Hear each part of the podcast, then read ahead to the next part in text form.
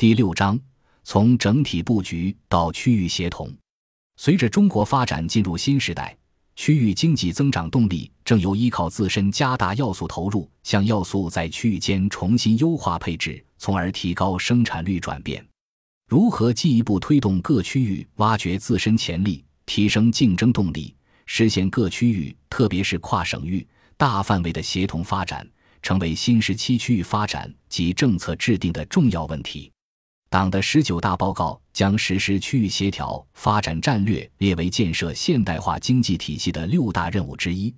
并且要求建立更加有效的区域协调发展新机制。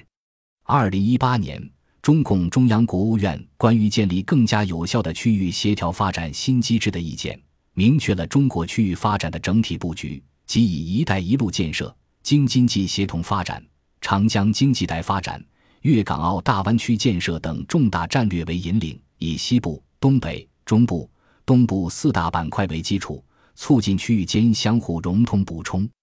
二零二零年，党的十九届五中全会通过的《中共中央关于制定国民经济和社会发展第十四个五年规划和二零三五年远景目标的建议》提出，坚持实施区域重大战略、区域协调发展战略、主体功能区战略。健全区域协调发展体制机制，完善新型城镇化战略，构建高质量发展的国土空间布局和支撑体系。“十四五”规划提出，未来国家将推动西部大开发形成新格局，推动东北振兴取得新突破，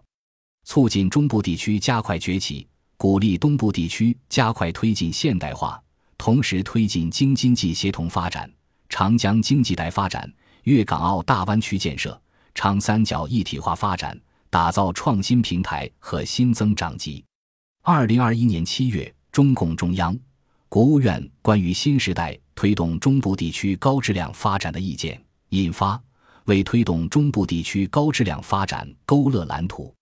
根据该文件，至二零二五年，中部地区质量变革、效率变革、动力变革要取得突破性进展。投入产出效益大幅提高，综合实力、内生动力和竞争力进一步增强。到二零三五年，中部地区现代化经济体系基本建成，产业整体迈向中高端，城乡区域协调发展达到较高水平，绿色低碳生产生活方式基本形成，开放型经济体制机制更加完善，人民生活更加幸福安康，基本实现社会主义现代化。共同富裕取得更为明显的实质性进展。二零二一年十月，中共中央、国务院印发《黄河流域生态保护和高质量发展规划纲要》，要求准确把握重在保护、要在治理的战略要求，将黄河流域生态保护和高质量发展作为事关中华民族伟大复兴的千秋大计，统筹推进山水林田湖草沙综合治理、系统治理、源头治理。着力保障黄河长治久安，着力改善黄河流域生态环境，着力优化水资源配置，着力促进全流域高质量发展，着力改善人民群众生活，着力保护、传承、弘扬黄河文化，让黄河成为造福人民的幸福河。总的来说，推动区域协调发展是构建新发展格局的重要途径。未来的重点和难点在于健全区域战略统筹。市场一体化发展、区域合作互助、区级利益补偿等机制，以更好地促进发达地区和欠发达地区、东中西部和东北地区共同发展。